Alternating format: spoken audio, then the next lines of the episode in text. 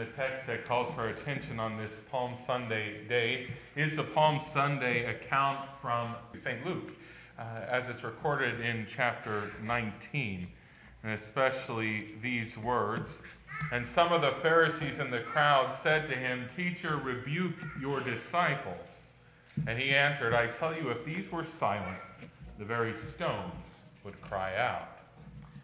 Grace, mercy, and peace to you from God our Father from our Lord and Savior, Jesus Christ. Amen. Those crowds on Palm Sunday said things that made the religious leaders' skin crawl. They were proclaiming that Jesus had come from the Holy Father. They were suggesting that he was the one to come and take over David's royal throne. They were proclaiming him to be the Christ who would raise up the dead. The religious leaders, upon hearing all of this, decided that they had to act. They had to silence all of these things that were being said. They had to stop all of that blasphemy. And so they told Jesus, that he had better silence his disciples, or else they would hold him accountable for their words. It was then that Jesus responded in a rather cryptic yet powerful way.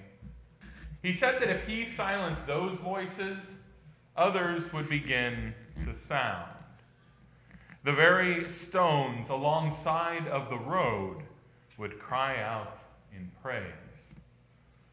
After all, Jesus had come not only ultimately to set humanity free, but to set all of creation free from the curse that had come in the Garden of Eden.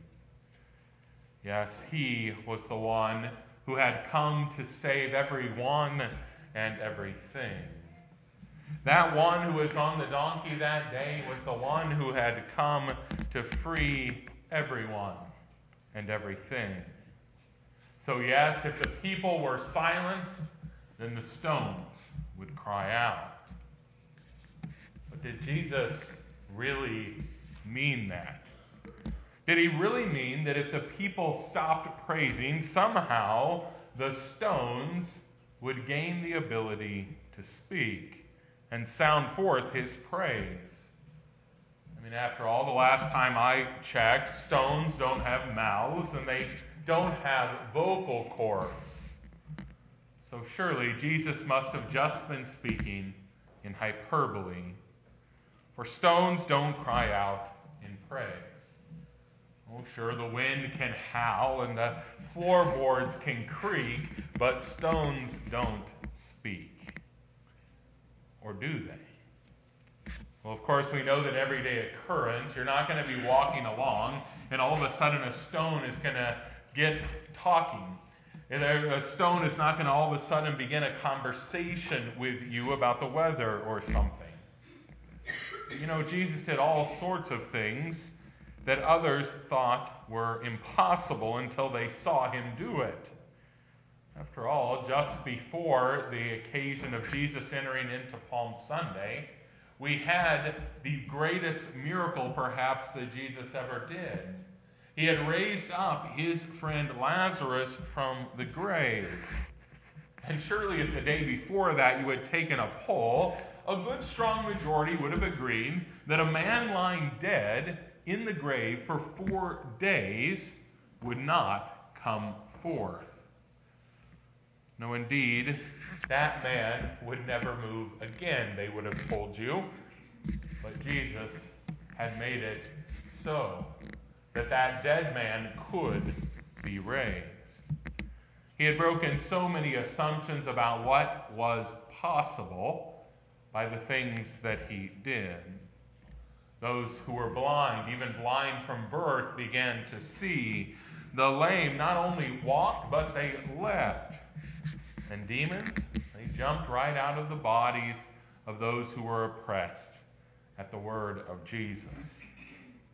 So perhaps Jesus is being serious. Maybe he really did mean that if the people stopped that day praising, that he would look and command those stones to sing, and they would. What if I told you that Jesus had already done that? What do I mean? Are you forgetting some miracle in the Bible where Jesus spoke to a stone and made it speak? No.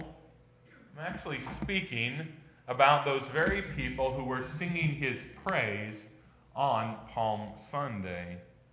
I'm speaking of those who said, Blessed is he who comes in the name of the Lord. I'm speaking of those who sang their hosannas. I'm speaking of those who proclaimed that Jesus was the royal son of the great King David. You see, those people were stones that Jesus had brought forth praise from.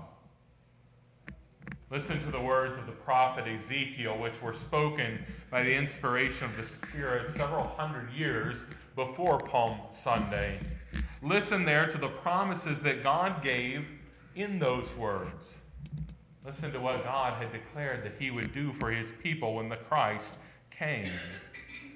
God had said through the prophet Ezekiel these words I will remove the heart of stone from their flesh, and I will give them a heart of flesh, that they may walk in my statutes and keep my rules and obey them.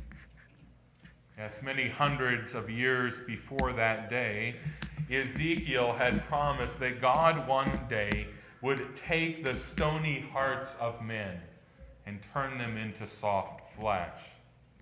He would remove their unbelief that had been walled up by those stones in their heart. He would create faith that would dwell in those new hearts of flesh.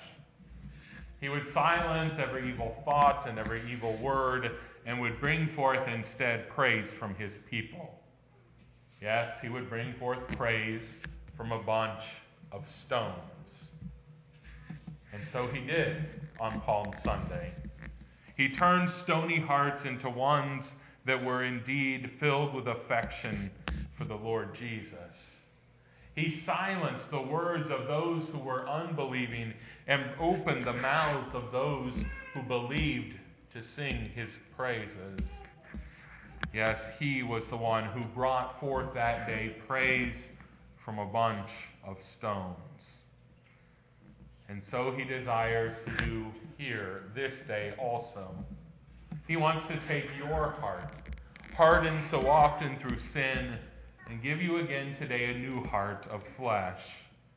He wants to remove from you the spirits of doubt and disbelief and give you a new spirit, his Holy Spirit. He wants to open your mouth in order that you might sing his praises just like those people did back on that first Palm Sunday.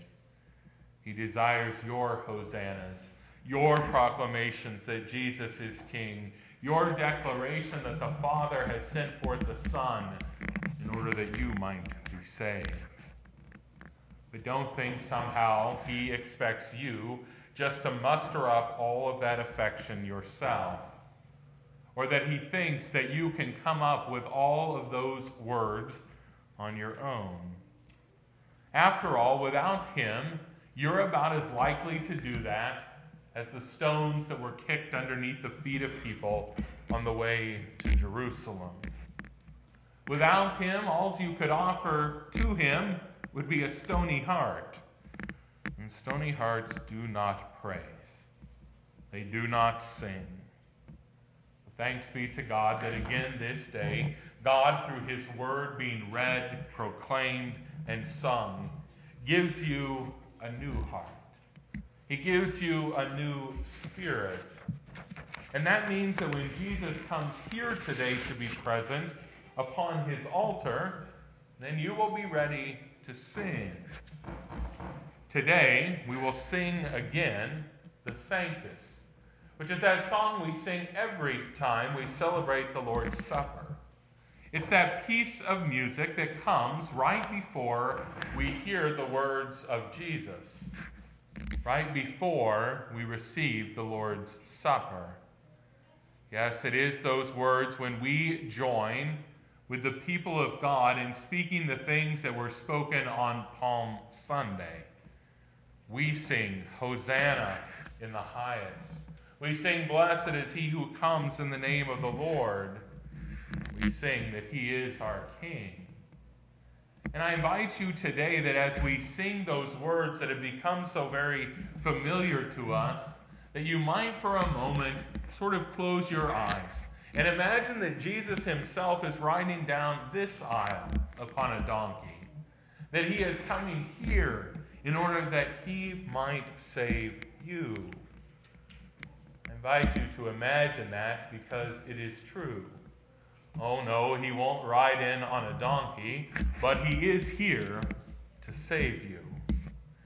And if we can truly take in that truth, then those praises that we are to sing will come quite naturally.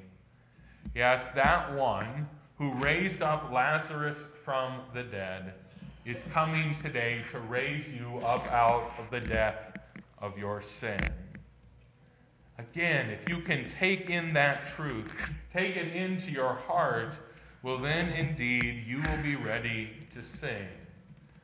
The hosannas will be heartfelt and the blessedness of Jesus will be much easier to bellow. You will rejoice that the Lord is so good to you. Yes, the one who raised up Lazarus comes here today to raise you up out of your death. He comes to give you new life. He comes that the binds of sin might be removed and that you might be free. For that is what the people of God are free and ready to sing. Oh, you can reject His word. You can decide that you want to keep your stony heart. That's what the religious leaders did that day, and they succeeded. But they were found to be without a voice that day. All they could do was try to silence those who cried out but it didn't work. For you see, that praise was going to be sung that day. It would be sung regardless. Whether it was by those people that God had turned from stones into singers, or whether it was the stones themselves alongside the road, the praises would be sung. And the same is true today. The praises will be sung regardless. But those of us who confess our stony heart and give to God our confession of sins are given new hearts of flesh by Jesus. And we will sing. And if we were not to sing, well, then God could take those very pebbles upon our altar and make them sing in our place. Today, Jesus comes to save you. Jesus comes to give you a heart to herald his praise, a spirit to sing of his glory, and a tongue to tell of his deeds. Jesus comes to save you. In his body and in his blood, the very body and blood that rode on that donkey, the very body and blood that stood before Pilate, the very body and blood that hung upon the cross. He comes, and we sing, Hosanna, Hosanna, blessed is he who comes in the name of the Lord. Peace in heaven and glory in the highest. Amen.